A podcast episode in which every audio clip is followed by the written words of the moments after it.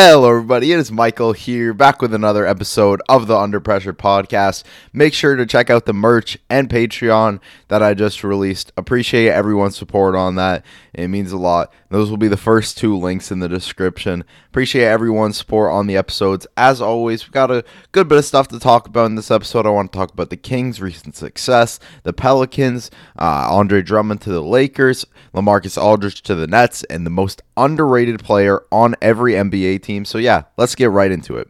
First thing I want to talk about is Lamarcus Aldridge being signed by the Brooklyn Nets, a move that made a ton of people freak out, but to me just doesn't really matter that much. This is very similar to the Blake Griffin signing, but in my opinion, it's one that is even less consequential to what's going to happen uh, this NBA season. While Lamarcus Aldridge isn't like a terrible NBA player or anything, he's not a player that I think at this point in his career is going to be super impactful for any team, considering that he's just coming off a pretty major uh, injury, a big. Sh- uh, shoulder surgery, and he has not looked the same since then.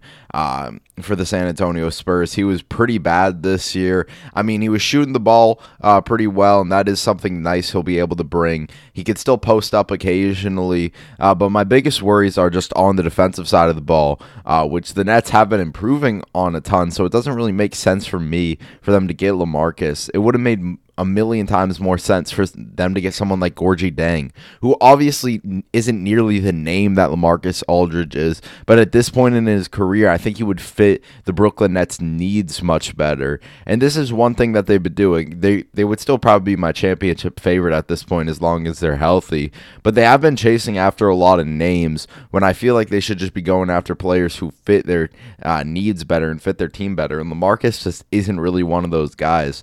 Like I even saw someone talking about how he wasn't motivated, but I'm like, bro, if he's not motivated on a Spurs team that has been competing for seeding all year, that was like the fifth and sixth seed at one point, then he, it's not like he's going to get just this crazy extra motivation. Now, obviously, the Spurs weren't going to be a championship roster uh, like the Nets are, but I think at this point, Lamarcus is just kind of washed at this point in his career. Like Blake Griffin, at least you can make the argument that with the Pistons, he just really didn't care that much. But even since he's joined the Nets, other than having some cool dunks and proving to people that he can still dunk, has he done anything that's been that impressive? No, not really. I mean, it's been on a super uh, limited amount of games, so he could uh, play better. And he's been solid for them. Don't get me wrong; like he's been super efficient, just kind of playing his role, uh, which is definitely a good thing. And that's what I kind of expected from him all along. But he hasn't done anything that's really changing the team so much. And I feel like what this Lamarcus Aldridge signing has really done, to be honest, is just expose how many casual watchers of the NBA get to talk uh, about this sport and, and get to say their opinions that are spread to so many people because the people who are making this like making this seem like this is what makes them a super team are just so far from true uh, like right. It's so ridiculous to me how people think a what 34 year old Lamarcus Aldridge, 35 year old Lamarcus Aldridge uh, is going to make this team just into a super team, and a Blake Griffin coming off multiple knee surgeries, who's 32, is going to make this a super team. No, the fact that this is a super team relies on them having three superstars, which, uh, or at least superstar caliber players, which they already had. Like the weird thing to me is the outrage is much more than when they got James Harden. Like obviously a lot of people were mad when they got James Harden, but I feel like it's been more for them getting a pretty much washed Blake Griffin and LaMarcus Aldridge. Again, they'll both be able to play specific roles on this team and I think they'll help a bit, but it's not going to be that much. The thing that really makes this a super team is them having their big 3 and then them having one of the best shooters in the NBA and Joe Harris.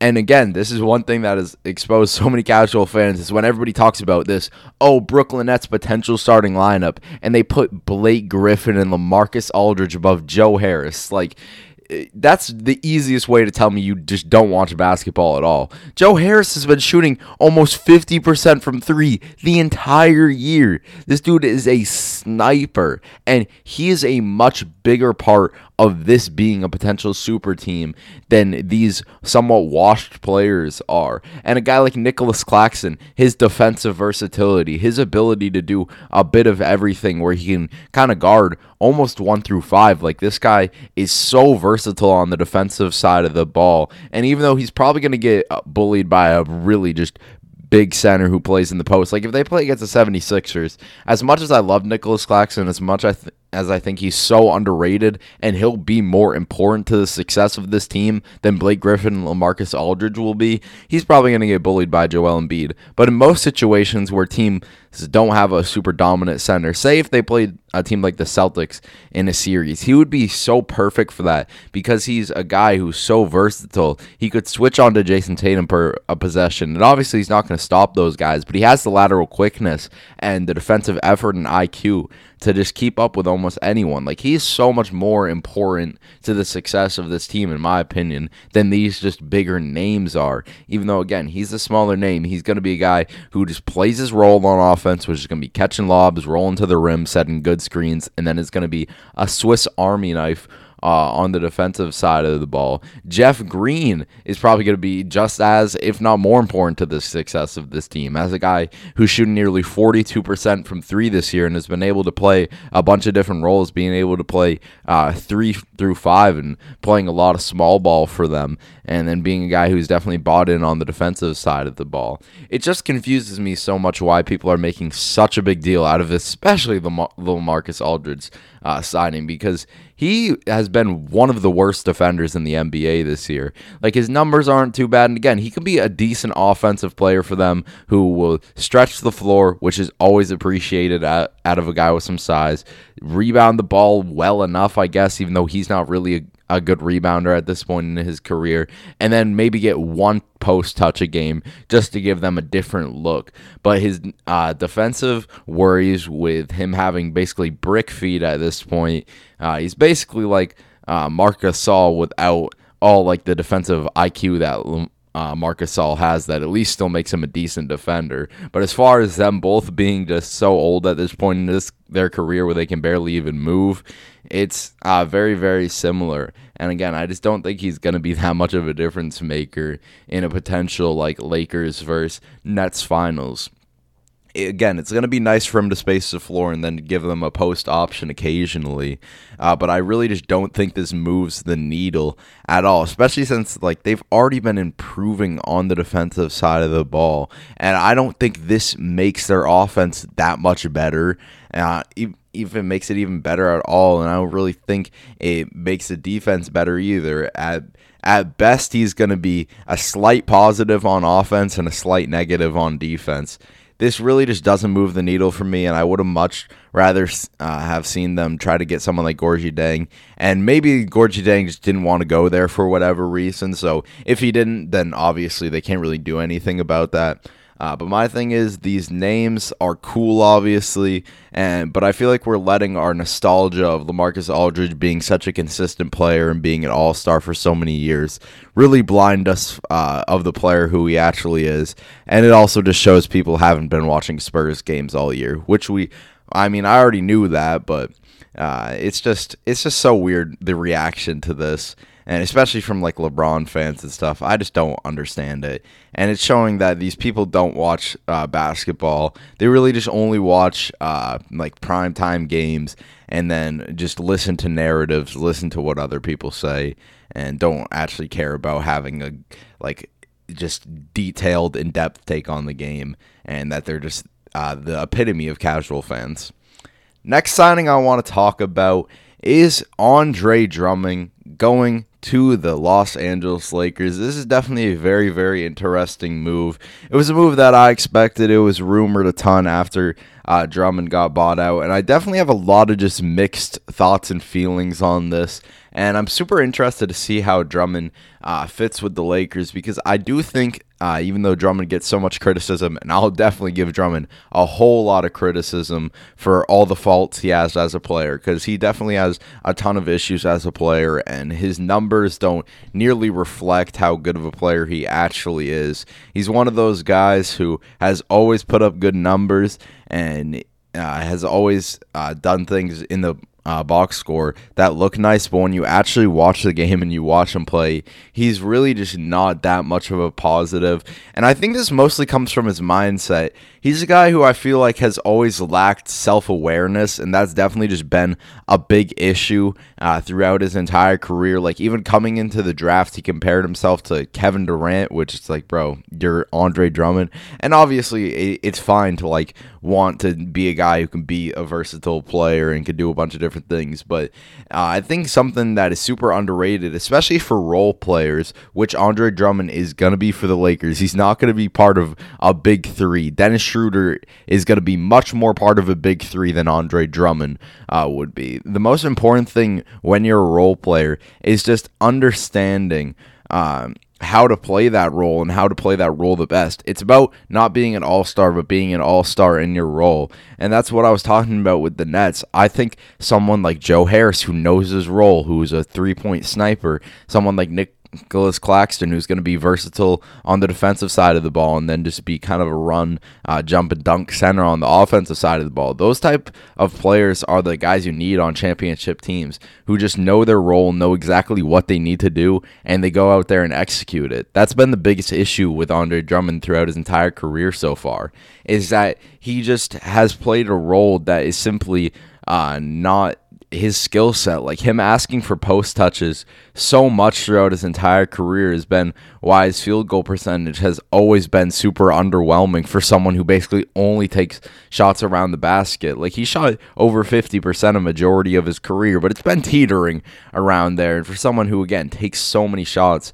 uh, around the basket, you'd want that to be better. And I just do think that comes from a lack of self awareness, where he's asking for all these post touches and he's taking these shots like he is a good post player when he's not. He doesn't really have any moves down there.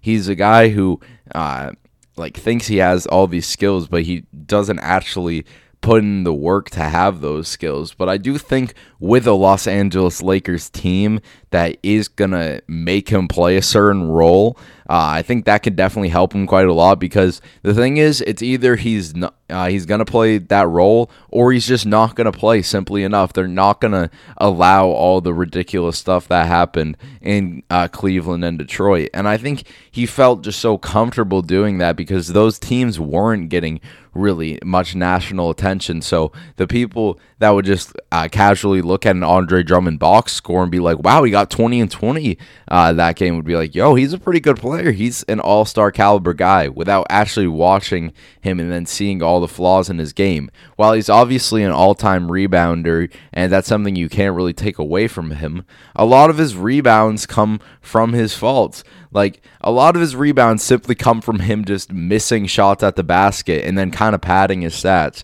He is like the exact example of a stat padding player and an empty stats guy. He's basically Andre. Uh, he's basically uh, an unfunny Hassan Whiteside. like that's a comparison that I've kind of thought of for a while. Is just him to Hassan Whiteside, and I think it's so accurate because these players put up big numbers. They'll get some blocks, they'll get a ton of rebounds, they'll score some buckets inside, and people will think that they're this great player when they're simply not. And that's what Hassan Whiteside got exposed as when no one really wanted him after his huge contract expired, and now he's a player who's barely even getting minutes on a Sacramento Kings team who needs size. Uh, I think Andre Drummond is one of those players because even though he's put up really good defensive numbers, just uh, looking at the basic stats as far as steals and block wise, he really doesn't have much impact on the defensive side of the ball a lot of the time because there are so many moments in games where he doesn't close out to a player specifically just uh, to uh, stat pad and to get more rebounds, which is just unacceptable. It's something that is obviously going to make his numbers look better and will maybe get him some more all star recognition, but it makes him such a significantly worse player as a whole and really just takes down what his potential value could be. But I do think on a Los Angeles Lakers team where you got a strong head coach in Frank Vogel, you got LeBron, who's obviously a fantastic uh, leader and is going to put Andre Drummond in the right position to succeed. You got a good pick and roll player in Dennis Schroeder who can help get him uh, some easy buckets. I do think he can at least succeed in that role. It's not going to be something that is a huge difference maker, but the one thing that the Lakers do need is size and size that can actually move. Because Marcus Gasol, as much as I love his defensive IQ, as much as I love what he can bring to a team, IQ wise and leadership wise, at this point in his career, he really just can't move that much at all, and it really just limits the potential value that he could uh, end up bringing to a team. So, someone who uh, is younger and can move uh, a bit more and hopefully guard the perimeter a little bit better while still being uh, a bigger body should be a huge thing for them. If Andre Drummond could play a super simplified role where all he's doing on offense is setting screens and rolling to the basket, very, very occasionally maybe he'll get a post touch here and there if he has a mismatch on him or if it's a design play. And then on the defensive side of the ball, he's using his body to just uh, protect the rim, uh, throw off some shots. He's putting up actual effort on the defensive side of the ball. He's closing out hard and not worrying about how many rebounds he has.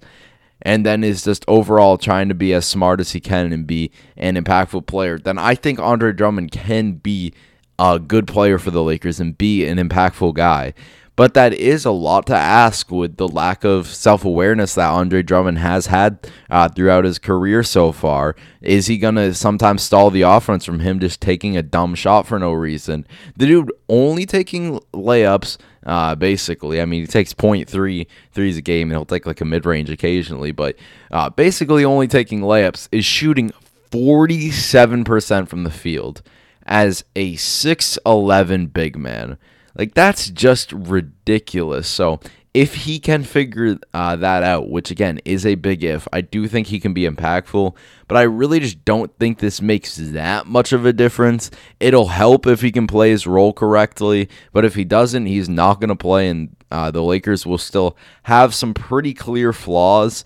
Uh, at the end of the day, you just kind of need to see LeBron and AD healthy, and that is going to be the biggest part to their success. And I'm am interested to see how he does play off those guys uh, because you're not really going to be able to tell what his role is on the team uh, when he's with these guys who uh, are still good players, don't get me wrong, but obviously aren't the superstar caliber of LeBron and AD. It'll be interesting to see how he plays uh, when those guys are healthy and when they are back in the lineup. But I really just don't think this moves the needle that much. And honestly, it could end up being more of a negative than a positive. I'm just not really high on Andre Drummond as a player. I think his lack of self awareness has killed him throughout his career. I think he's one of the more overrated players of all time. And uh, he can play a role that would help this team, but it's all about him actually just accepting that role and accepting where he is at this point in his career. It's a wait and see thing at this point, uh, and I am excited to see how he does fit in. But I, at this point, really don't think this will make that much of a difference. I'm going to take a break, and I'll be right back. Okay, I'm back to talk about the Sacramento Kings, who to me continue to just be the most confusing and weird team this entire 2021 NBA season, as they've been so up and down the entire year.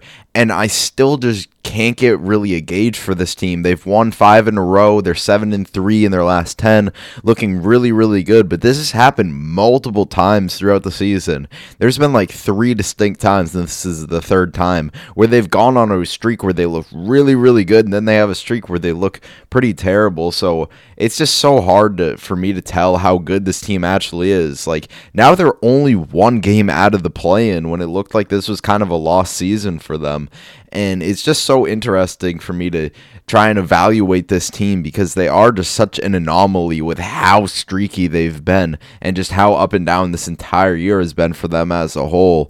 Uh, they're the sixth offense in the league, points per game wise, which is definitely very impressive. They're finally playing the style of basketball that they need to, uh, which is that up tempo style of basketball. And we need to start giving De'Aaron Fox his praise and his flowers because he has been an all NBA caliber guard this year. He has been absolutely fantastic, and almost no one is talking about how good he's been this year. Now, obviously, we all know that De'Aaron Fox is a hooper, but like 25 and 7 is incredible numbers and it's on pretty good efficiency too. Best efficiency of his career true shooting percentage wise 57%. Now he still obviously has things he needs to work on. I would love him to uh, shoot free throws better. He's just hasn't been a super great free throw shooter throughout his career. He doesn't obviously need to be like a 90% one, but even if even he could get it up to like the 75 to 70 uh, 8% area. I think that would be good for him. He's only a 70% shooter right now, but he is getting to the line almost seven times a game, which is fantastic. That's something that obviously helps a lot, generating easy points. Getting nearly five points a game just off free throws. Always love that. Uh, his three point shooting is a thing that's been up and down this year. I don't think he's ever going to be a great three point shooter, but if he can get to league average on a good amount of attempts, then I think that would be pretty good. He's shooting 5.6 a game, 33%. If he could get that up to to 35, 36%, then that'd be great. But obviously, he's just so uh, skilled as a player and is so fast. I mean, there's no one in the league, in my opinion, right now who's as fast as De'Aaron Fox is. Obviously, you got like Westbrook and stuff, but De'Aaron Fox is just a different level of athleticism. And it's not even just his speed for me, it's the way how he can control his speed because it's kind of like this is a super weird comparison comparing it to the NFL, but it's kind of like Lamar Jackson. Now, Lamar Jackson is obviously like ridiculously fast, but the thing that is most impressive to me about Lamar Jackson is how quickly he can just like do a little stutter step and then accelerate to his fastest speed possible. It's just like De'Aaron Fox. He's so good at just using like a super slight hesitation and then he just blows right by his man with ease because no one can keep up with him. He's getting better at shooting the mid range every single year, and I've definitely liked to see that progression of his game as it's just it's just a shot that's pretty natural for him now. It's a shot he'll just uh, use coming out of the pick and roll, and he gets a lot of nice, just good looks from there, and gets a lot of easy buckets because so many people are worried about his threat of attacking uh, the basket, and with him not being that much of a great shooter yet in his career, defenses are going to back up in the pick and roll, so he's just taking advantage of that and getting easy shots in the mid range. He's got a great floater game and uh, as a whole, his game around the basket is just fantastic. He's definitely pretty underrated as a finisher. Uh, with his ability to finish with both hands and just use a variety of moves. And again, he's really becoming an all NBA caliber guard. Now, I don't think he'll make it because there's so many talented guards in the league now that it is just really hard to make it. Uh, but we got to start putting him up in that tier of the better point guards in the league. Like, I think he was probably hovering around 10 ish this year you got to start putting him in the conversation of being maybe like the seventh best point guard in the league. That's just how impressive De'Aaron Fox has been this year. He's been absolutely fantastic, and he's definitely moving up in my player rankings, my point guard rankings. He's just killed it as a whole, and especially in this recent streak, he's been fantastic and has been a big reason uh, to their success. Tyrese Halliburton has just been consistent like he has been all year. I'll, I'll never say enough positive things about Tyrese Halliburton. I just love his game so much. He's one of those players who is just so, so smart, and it's always so fun to watch him because you can tell he just studies the game so much, and he's got such a good basketball IQ. His rotations on the defensive side of the ball are literally always on point. You'll rarely, rarely ever see him miss a rotation, uh, and he just does such a good job of manipulating the other team uh, into throwing bad passes where he can get easy turnovers and then uh, get transition buckets. He's a great shooter. Even if his form is weird, he's a really, really good shooter. So many people let that uh, weird form that he does have because it, it is definitely a super abnormal form compared to most uh, people's, but that let them really just uh, miss the fact that he was such a great shooter in college, and that's transferred over to the NBA. Uh, even though I would love to see him get to the free throw line more, and that is the one thing for me as a whole with Tyrese Halliburton. This is the one thing I'd probably criticize him about, and it's just him not being a, as aggressive as I'd want him to be. Uh, like all his skills are there, but sometimes you can just tell he is a bit passive because he is uh, a pass first guy and he's a very team oriented player. And he's not the greatest at creating his own shot anyway. But sometimes I would just like to see him uh, try and be more aggressive and that is the like la- the last step honestly he needs to take because other than that he has almost everything down as a rookie which is so impressive and that backcourt is going to be easily one of the best in the nba for a long long while because uh, like Tyrese Halliburton now is already one of the most impactful role players. I think he could be like a more polished and put together Marcus Smart. Obviously, very different players. Don't think he's going to be uh, the caliber defensively of Marcus Smart, even though he's a great defender. Uh, but I just think it's that um, more thing where it's a lot of intangibles, even if the numbers aren't like crazy good. Obviously, his numbers are still very impressive, especially for a rookie. Uh, but he just brings so much to the game intangibly that helps this team uh, so much and really just helps this team be a lot more uh, put together. He's kind of uh, just their big Swiss Army knife that does a bit of everything. Uh, Harrison Barnes is just a really solid player. He's a guy who's been overpaid throughout his career, and that has kind of blinded people from realizing just how solid of a basketball player Harrison Barnes is. Uh, he can score the ball pretty well, uh, can do it in a variety of ways. Solid defender as well, good rebounder, just a player that you need on a winning team. Uh, Marvin Bagley, still not a big fan of Marvin Bagley really at all as a player. He's been uh, all right this year. It's just underwhelming, and that's uh, one thing I wish they would have been able to trade him because I think at this point he needs a new situation.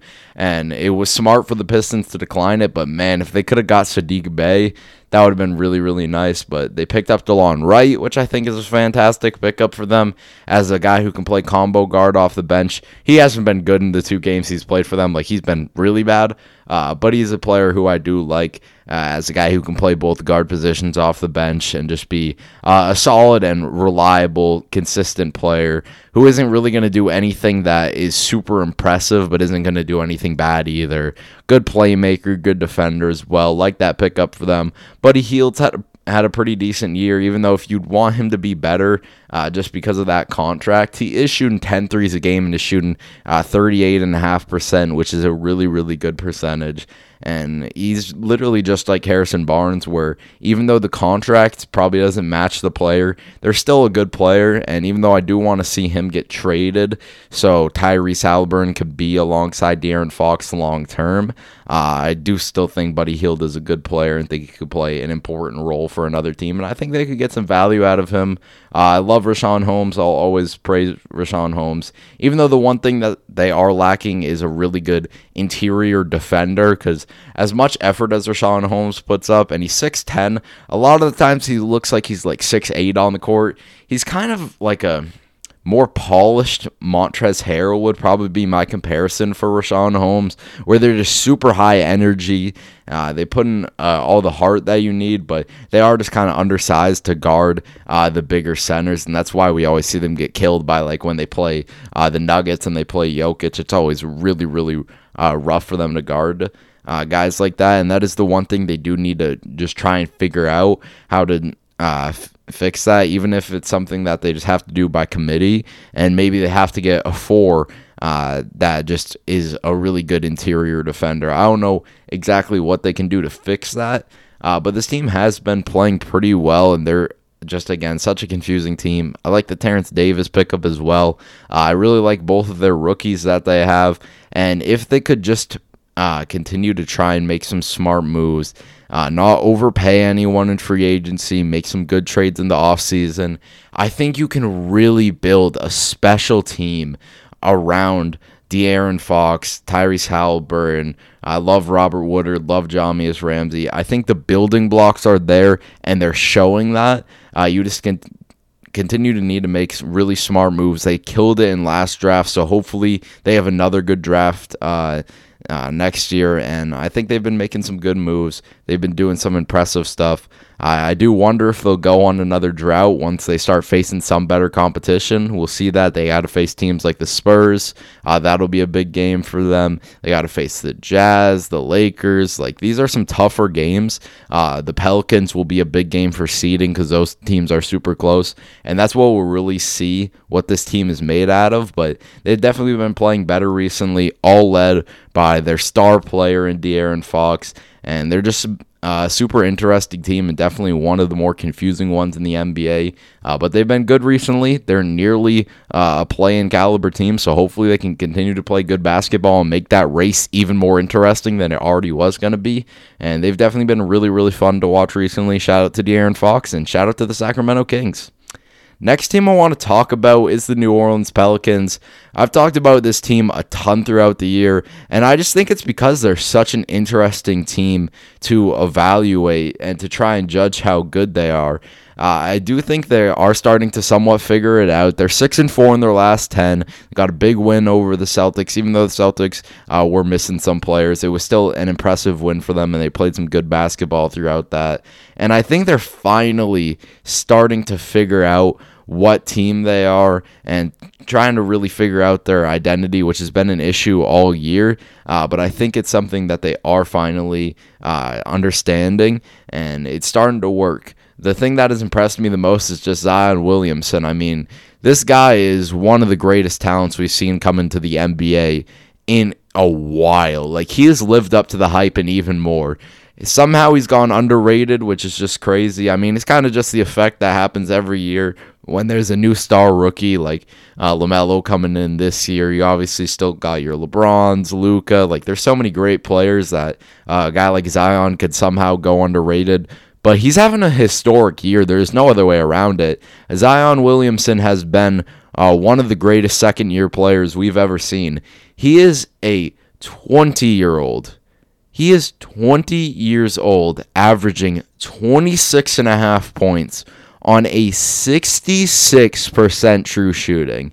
He's just one of the biggest anomalies we've ever seen in NBA history. I mean, someone who is 6'7 but 284 pounds and is as athletic as Zion Williamson just doesn't even make sense. Like it's so crazy to watch Zion because even though you can have your comparisons with maybe like Shawn Kemp, uh, Charles Barkley, those type of guys, Zion is still his very uh, unique an own player. Like he is just so so special, and I think they're starting to figure out that this is Zion's team. As good of a player as Brandon Ingram is, and considering how bad the spacing has been this year, Brandon Ingram's had a really really good year.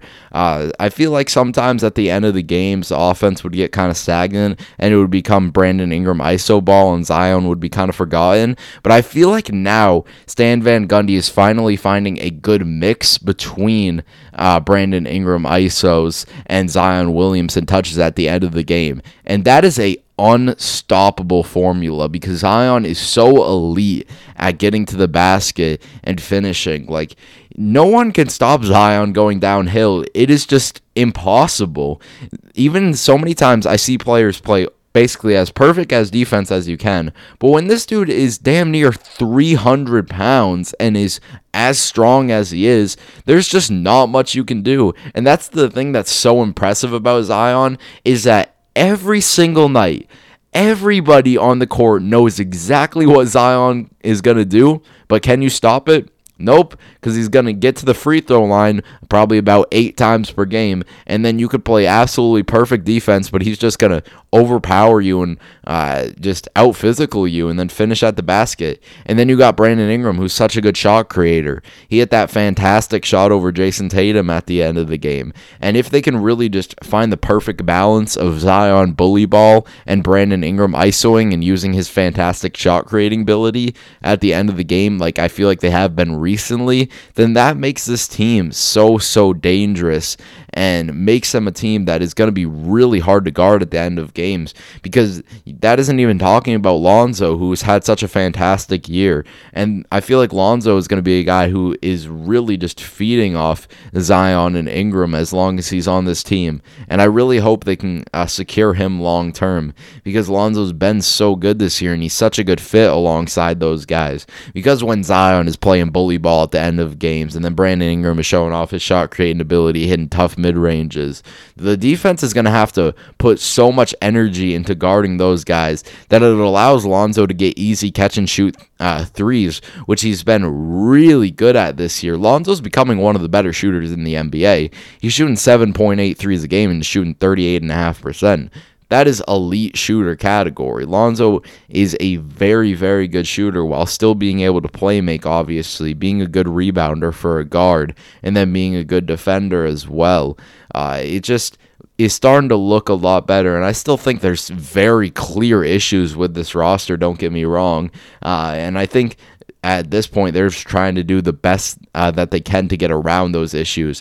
And they're definitely for me probably the most interesting team to watch in the offseason to see what they'll do to try and get around those issues and to see what will happen with the Lonzo Ball uh, extension. Like Eric Bledsoe is obviously a really bad fit on this roster and they were uh, willing to give up Lonzo just to get rid of a guy like Eric Bledsoe at the deadline. Because even though he's shooting 36.7% from three yeah, that's just one of those percentages that even though it looks good on paper, he's not a good shooter. I mean, we all know that. Eric Bledsoe so many times has just ruined the spacing because even though he's shooting 36.7% from three, no teams fear Eric Bledsoe as a shooter. They're going to keep letting him uh, shoot those open threes. And I mean, if you get beat by Eric Bledsoe threes, then it's like, it's so be it.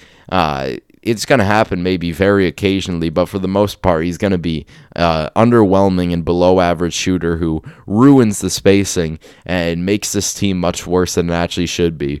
But once you can try and get that figured out, I do think the core is here. And I think Stan Van Gundy is finally figuring out how to coach this team. It's still far from perfect. There's still a lot of times where the spacing can be really bad, and Brandon Ingram is struggling uh, to get open shots, and he'll still hit them. That just shows uh, how good of a player he is. But he can just. Uh, have a lot of unnecessarily hard shots because uh, Eric Bledsoe's man is just completely sagging off of him and then focusing on Ingram. Or Zion, uh, the log can be clogged a lot of the time, and it can be really rough for him in the in the paint because there's just so many bodies down there because they're leaving their shooters open. But he's done such a fantastic job of overcoming that. So I think once this team can figure out how to get consistently good spacing this team is going to be unstoppable offensively. They're still going to have their struggles defensively. BI and Zion both aren't great defenders, and just as a whole, uh, this roster defensively isn't super great. That's just kind of what comes with having a super young team. Because even guys that come into the league being known as decent defenders usually are going to uh, struggle somewhat at the beginning, just because it's such a big learning curve from college to the NBA or overseas to the NBA on how to be a good defender. Uh, so I think the thing they just need to focus on most in the upcoming years is just trying to get as many versatile three and D wings as you can get, and obviously those guys don't just uh, come along uh, super easily because uh, that archetype is so valuable for everyone in the league because it is a thing that can really unlock any team and make them uh, so much better. But if they can just get those type of guys, then that would be absolutely huge for them and make them so dangerous. Uh, because when you have a guy like Josh Hart, someone like that just fits so well with this team. He isn't even a super great shooter, but he's willing to shoot. He understands his role. He's a hell of a rebounder. He really puts in a ton of effort on the glass, uh, plays hard on the defensive side of the ball as well. You just need more guys in that type of role. And I do wish they didn't draft uh, Kira Lewis in the draft. Like I, I'm a big fan of Kira Lewis, and I think he's going to be really, really good. And he's had some nice moments uh, recently. I just don't think he fits super well with the roster as a whole, uh, especially when someone like Saddiq Bey was there. Uh, that was a guy who I really wanted them to draft. Again, it's not about the player that Kira Lewis is; it's more about the fit, and that is my uh, issue with the roster. Still, even with them playing better, is that lot of guys, even if they're good players, it's more about them actually making sense uh, within just the fit of the team as a whole. Uh, but I do think they're finally starting to figure out. It took a bit of time, but they're a team that is not far out from the play in tournament at all. They're only about a game and a half out of the play in tournament. And with how talented this team is, with Zion being just completely unlocked, the point forward Zion we've seen, which has been so crazy and has been so dangerous uh, in the very limited stints that they do that. If they can continue to unlock Zion, figure it out between him and Brandon Ingram at the end of the game, Lonzo Ball continues to ascend, and then they just try and do the best that they possibly can to overcome the issues that they do have that are just going to be with this roster, then I think this team can be a play-in tournament team. And they're going to be one of those teams that no one really wants to face because in a play-in where it's uh, like a three, like a best out of three thing, where the team with higher seeding only has to win one game, but the Pelicans could easily beat almost any team two times in a row. That's just how talented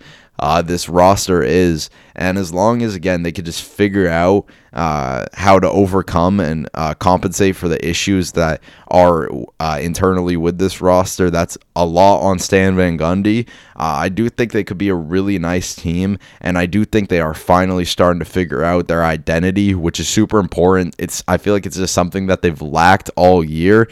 And now that they're finally getting it, whew, this team is so so talented and they're going to be a really fun team to just continue to keep track of and a team that I'm definitely going to monitor uh, a ton throughout the year. I would love if they can make the playoffs. That would just be so much fun.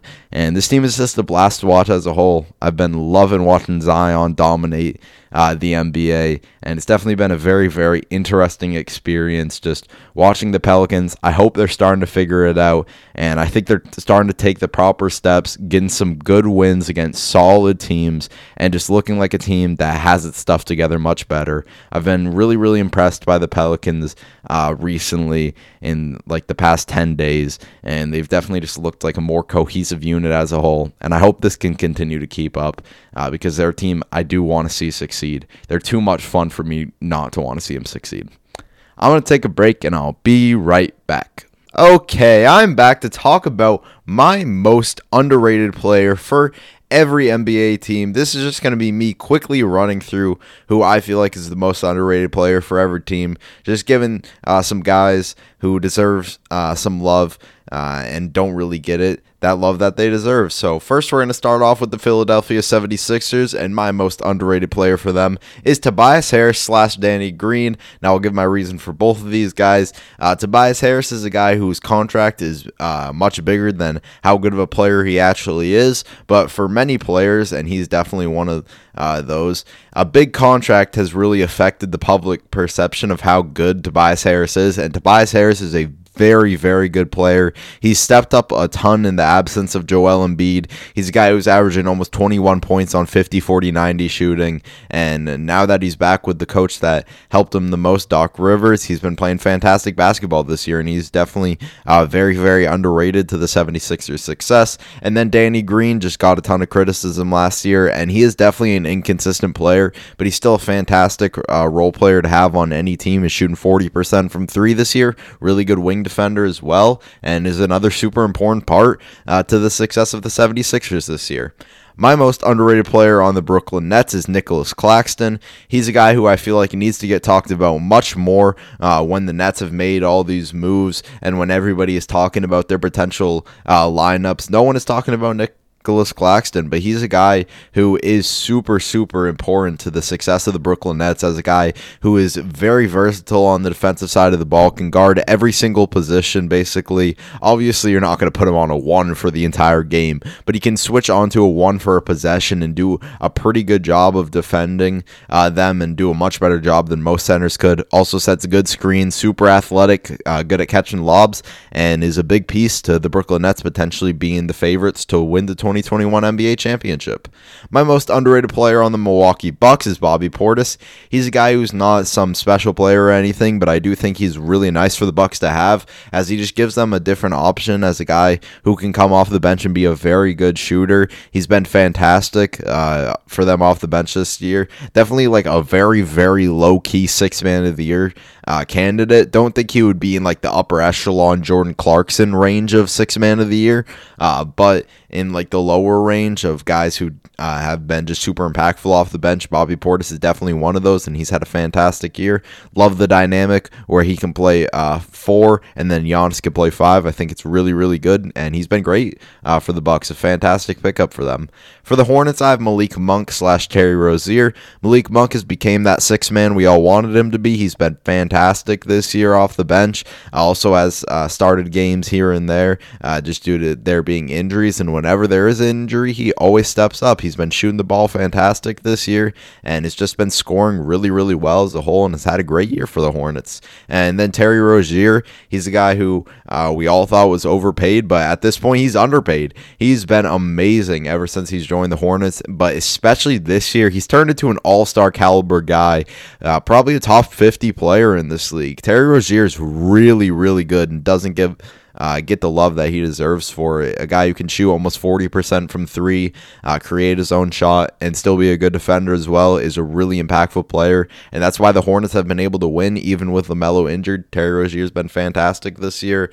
Uh, my most underrated player for the New York Knicks. I feel like it was kind of hard for me to pick a most underrated player because I feel like most of the guys are probably properly rated on this uh, roster. But I went with RJ Barrett. He's a guy who's had a a really good season, especially as of late. He's been playing some excellent basketball and just hasn't really gotten the attention he deserves, which is weird because this is the best the Knicks have played in a while. He's in such a big market, so you'd expect him to actually get overrated, but somehow he's gone under the radar. And I think it's mostly due to the fact that Julius Randle's had such a fantastic season that everybody's been giving uh, Julius Randle the praise, and obviously he deserves it. Like that's this is not taking away from Julius Randle at all. It's more saying RJ Barrett just deserves some more of the love for why the Knicks have been so good as well. Amazing slasher, good defender, is improving as a shooter, even if he isn't a great shooter, and he's just a really good player overall, and is definitely very, very underrated. And my, in my opinion, the most underrated player for the Knicks. My most underrated player for the Atlanta Hawks is Tony Snell. He's a guy who is always going to be kind of memed for that game he had, uh, like no stats and over 20 minutes, and it's definitely uh, a funny meme. But Tony Snell is actually a pretty good role player, and he does not get nearly enough credit for it. He's a fantastic uh, three point shooter. Really good guy to just run off screens and then stand in the corner and get easy catch and shoot looks. Also, a guy who's a solid defender as well. Just good role player as a whole and definitely is underrated. Uh, the Celtics, my most underrated player for them is Robert Williams. He's one of those guys that if you're a Celtics fan, you definitely understand how good Robert Williams is, but most people outside of Celtics fandom reasonably don't understand how uh, good Robert Williams is. Uh, but he's a guy who is uh, fantastic vertical lob threat, is crazy athletic, really good defender as well, got great hands, uh, great shot blocker, is a guy who is a super underrated passer, and ever since he's gotten more minutes, he's shown off a really good ability to make plays, uh, sets good screens, just does everything you'd want out of a center, except for shoot super great. And even uh, with that, he'll occasionally take a mid range and it doesn't look super terrible. Robert Williams is just a really nice uh, role player for the Celtics and is definitely a, a big part of this young core that they have. Uh, for the Heat, I put Goran Dragic. I feel like most of the guys are properly rated on this roster. Uh, so I just wanted to give Goran Dragic some love. One of the more uh, just consistent upper echelon role players in the league for a while now. He's going to be super big uh, yet again if the Heat want to go on a pretty deep playoff run. A guy who is just a great all around offensive player, can play both on and off the ball, and is just a player that any team would want. Goran Dragic is really, really good and really underrated. Uh, for the Pacers, I have Doug McDermott. He's just a fantastic shooter. Doesn't do like much else outside of that, but he is a very, very good and consistent shooter, and has definitely been a guy who's been asked to do uh, quite a lot with just all the injuries that they've dealt with this year. And he's had a really good season so far, so he definitely deserves uh, some more praise. He's just uh, a really good uh, catch and shoot guy, and every team needs someone like that. And uh, Doug McDermott is definitely super underrated. Uh, for the Bulls, I put Thaddeus Young uh, slash Patrick Williams. Thaddeus Young is a guy who definitely deserves to be in six man of the year uh, candidacy. He's going to be starting uh, now, so that definitely is going to take away from that, and he won't win it. Uh, but earlier on in the season when he was coming off the bench, he definitely deserved that love for six man of the year. He's playing a lot of small ball five, doing that successfully. Underrated playmaker, really good defender, smart all around player, and has been super impactful uh, to the Bulls this year and has been a big reason uh, why they've won a lot of the games that they have. Thaddeus Young, for most of the season, has been the Bulls' second best player. Obviously, that's going to change now, uh, but he'll probably be consistently their third best player, even if uh, a guy like Lauri Markkanen is putting up better numbers. Thaddeus Young is a super impactful role player and one of the best in the league. And then Patrick Williams is a very, very underrated rookie. In my opinion, the most underrated rookie, which is crazy because he's in a big market in Chicago. He got taken uh, fourth, and he's had a great rookie year so far. He's looking like a young Kawhi Leonard, which was uh, a comparison that was given to him uh, in the draft process. It, well, at least it was one of his comparisons. Uh, he's a guy who is a fantastic defender, super versatile on that side of the ball, can guard multiple positions and do it well, and is a guy who can, can create uh, occasionally create his own shot on offense uh, while also just being a good guy who can stand in the corner, solid shooter as well. And it's just been really nice for them uh, this year as a rookie. I've been super impressed by Patrick Williams. Uh, for the Raptors, I have Gary Trent Jr. slash OG Anunoby. Uh, Gary Trent Jr. is a guy who's just a hell of a shooter, can occasionally create his own shot, and is a really good wing defender as well. Not much more needs to be said. I just love Gary Trent Jr. I think he's a great player, and I think he can be an all star caliber guy in this league at some point, or even if he's not all star caliber, I think he can be a tier below that. And then OG Anunoby is a guy who's continuing to grow his offensive skill set every single year while being uh, probably the most underrated defender in the NBA. Everybody knows he's a good defender, but I don't think people nearly understand the caliber of defender that he is. He should be in conversation for being all defense, and I think he could be a future defensive player of the year. He can guard every single position at a pretty good rate. He's a really good rim protector for a wing, and probably one of uh, the best rim protectors, maybe behind Jonathan Isaac as a wing, while also being a fantastic perimeter defender. And again, is growing his offensive skill set every year. Good three point shooter, has improved in that aspect every single year, and is becoming a better shot creator as well. He's just a really good player for the Raptors. Uh, for the Wizards, he's injured, but I put Thomas Bryant. He's a guy who, even though he definitely struggles on the defensive side of the ball, and that's a big takeaway from him because defense at the center position is so important. He is a super skilled offensive player and definitely deserves uh, more recognition for that. One of the best shooting big men in the NBA, and he never really gets talked about in that conversation. Really good mid range shooter, really good three point shooter as well, good finisher on the interior. Basically, everything you'd want. Uh, out of a center in 2021 on the offensive side of the ball does need to improve quite a lot on defense though uh, for the Cavs I put Larry Nance Jr uh, slash Lamar Stevens.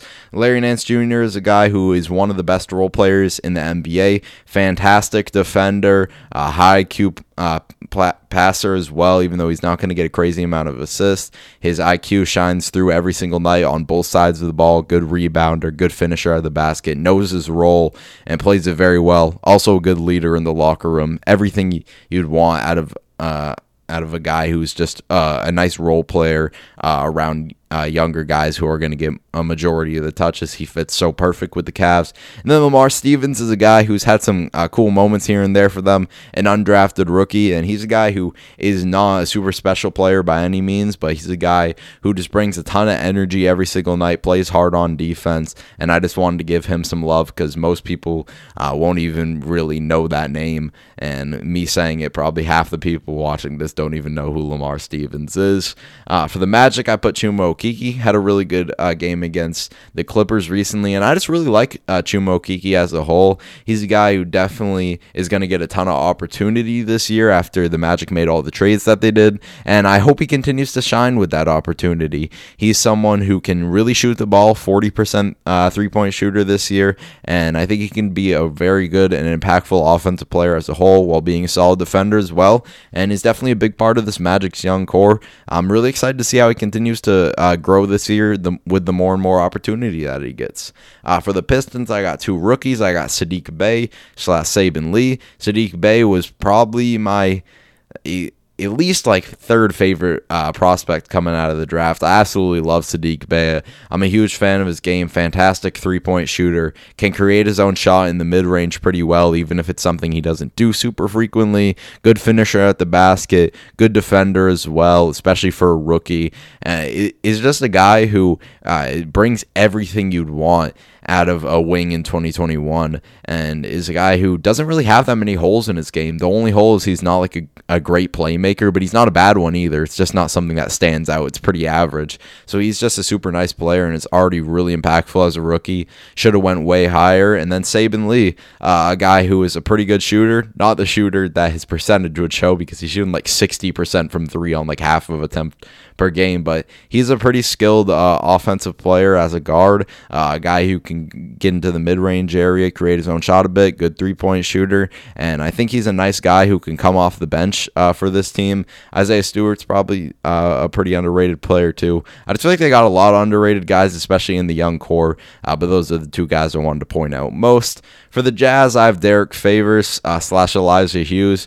Derrick Favors is a guy who is one of the best backup bigs in the NBA, and it's not because he puts up flashy numbers or anything, but he just does everything you need out of a backup big, which is setting good screens, rolls to the basket well, finishes, smart defender, uh, good rebounder as well. Doesn't play too many minutes because of Rudy Gobert being there, uh, but he is just a really solid backup big. And then Elijah Hughes really hasn't played, uh, but I just wanted to give him some love because I really liked him coming out out of the draft, a guy who can really shoot the hell out of the ball. I think he's going to be an important piece uh, to this team going forward. I think he's going to be a really nice uh, bench piece, potential future like seventh or eighth man who could just come off the bench and bring a ton of energy. Also, a really good shot blocker for a wing, just crazy athletic. And I do hope he gets some opportunity at some point. It's not going to be this year, and he hasn't really played that much at all. But I just wanted to give Elijah Hughes his love because I do think he's going to be good in the future. Uh, for the Suns, I think they got a ton of underrated guys. Uh, but I put Mikal Bridges. I was uh, definitely thinking of Dario Saric as well. Dario Saric has become a fantastic backup five this year, which is something I never would have expected to say, as he's been a four throughout his career so far. But he's uh, been put in a completely new role and has thrived in it. Uh, but Mikal Bridges would probably be the most underrated player on the team for me, as someone who is one of the best wing defenders in the league. So surprised that he didn't really get much uh, all defense recognition last year because he's definitely one of the best wing defenders in the league and has improved on the offensive side of the ball a ton this year, becoming way better as a three point shooter, creating his own shot uh, occasionally as well. And it's just had a fantastic year for them so far. Uh, he definitely deserves a ton of credit for why they've been so good. Uh, the Clippers, I got Terance Mann. He's a guy who's had some uh, really good moments, especially recently, and he's someone who I just think is a nice player for them off the bench. Uh, that was a really smart pick for them, and he definitely has grown a ton this year. Got some limited opportunity last year, but he's been much better uh, this year. He's a guy who puts in a ton of energy on the defensive side of the ball. He's always going to turn up the intensity whenever he comes into the game.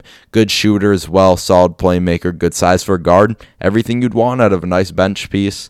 Uh, for the Lakers, I have a guy who I thought uh, used to be super overrated, but now has actually become underrated, and that's Kyle Kuzma.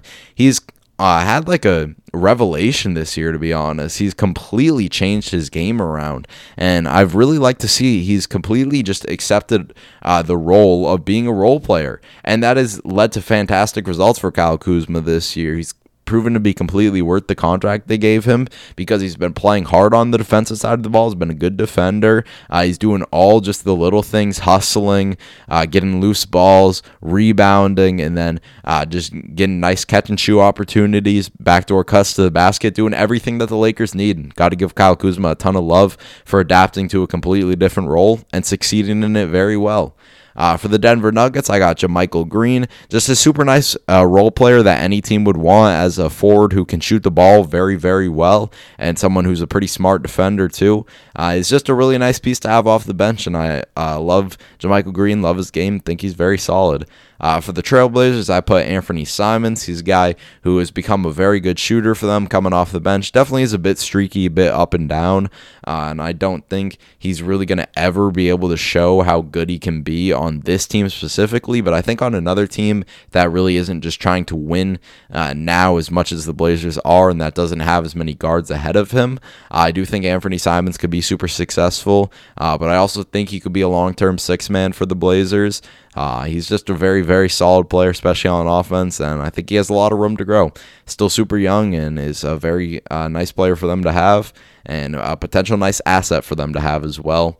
Uh, for the Dallas Mavericks, I got Jalen Brunson. I think he's incredibly underrated. Is just a really good offensive player as a whole. A great guy uh, to have next to Luka as someone who can play both on and off the ball. So when Luka's out of the game, he can be uh, their primary creator. But when Luka's uh, in the game, he can also be a guy who's more of a catch and shoot player, but still can run pick and roll occasionally and give uh, Luka another ball handler alongside him, which is very nice. Great floater game, good mid range shooter, good three point shooter, just everything you'd want out of uh, a nice backup point guard and potentially a starting point guard as well. He would start for most teams. He's really, really damn good. Uh, for the San Antonio Spurs, I got Keldon Johnson slash Patty Mills. Keldon Johnson's one of my favorite young players in the NBA. I'm actually contemplating getting a Keldon Johnson jersey. That's how much I love this dude. He's just so underrated. He's a guy who brings such great energy, and that's what I love about Keldon. Is even though his three point shooting has actually been pretty disappointing this year, he shot a much worse percent than I expected him to. It's not like his shot looks weird or anything. I still think he's got a good form. It just hasn't been really going in this year. Uh, but he attacks the basket fearlessly, almost as fearlessly as anyone in the league. Gets a ton of rebounds for his size as well, and that's just all due to his energy. Good defender too. Uh, he just plays with so much heart every single night, and how could you not love that? I'm a big fan of Keldon Johnson in his game. He's had a really, really nice year uh, for the Spurs in his second season. And then Patty Mills is just uh, one of, if not the best backup point guard in the NBA. Really good shooter, good veteran presence, solid playmaker, and is just a really nice player and has been big in why the Spurs have been able to win a good amount of games this year. Uh, for the Grizzlies, I have Desmond Bane, one of my favorite prospects in the 2020 draft. Uh, fantastic three point shooter, really good defender as well, super strong, uses that uh, size and strength to his advantage on defense, and is just overall really smart on offense, never forces anything. And I don't know how he didn't go higher. I thought he was going to go 18 to the Mavericks, to be honest. I mocked that like four different times, and every time I thought it would have been the perfect fit, but somehow he slid to 30 because teams are consistent consistently sleeping on four year college players, and my Celtics traded him, which pains me to this day because Desmond Bane is already one of the better role players in the NBA as a rookie. He's just fantastic. Uh, for the Warriors, I got uh, Juan Toscano Anderson. He's a guy who isn't super flashy or even that much of a super skilled player, but the thing that he does bring and the thing that um, makes him very valuable to the Warriors is his energy. He brings so much energy every single night. Uh, he'll have more hustle plays in one night than most people will have in like uh, in like a stretch of like 20 games. That's just what he does on a nightly uh, basis. Is uh, do all the dirty work that the Warriors need, and he's been uh, very solid for them this year. Again, isn't a special player or anything, but I really like uh, just the energy that he brings and the dynamic he brings as a hustle player to the Warriors. Uh, for the Kings, I got De'Aaron Fox slash Delon Wright. De'Aaron Fox, we all know he's good, but I don't think people really appreciate how good De'Aaron Fox is. He's an all NBA caliber guard, one of the best point guards in the NBA, averaging nearly 25 points and seven assists this year, and has carried the Kings to a lot of wins. He's been fantastic this season. And then Delon Wright's just a nice combo guard uh, that any team would want because he can play both guard positions, shoots the ball uh, well enough, good defender, uh, solid playmaker too. I really like Delon Wright. Uh, for the Pelicans, I have Zion Williamson slash Alonzo Ball. Zion has somehow gotten underrated. I have no clue how because he had so much hype coming into the league, but people are forgetting about Zion, which is just crazy. I think it's uh, a big part of the small market issue in the NBA, uh, which is something that definitely is uh, an issue that the league is facing. Uh, that Zion, even though he's been so good this year, the small market is definitely hurting him. Uh, but he's been fantastic this season, is having one of the greatest seasons we've ever seen out of a 20 year old. He is 20 years old and is averaging over 26 points on 66% true shooting. Ridiculous. And then Lonzo's had a fantastic year. Uh, I never think he's going to be an all star, but I think he's going to be a tier below that and one of the uh, better guys in that tier. Really good shooter, good defender, good playmaker, good rebounder.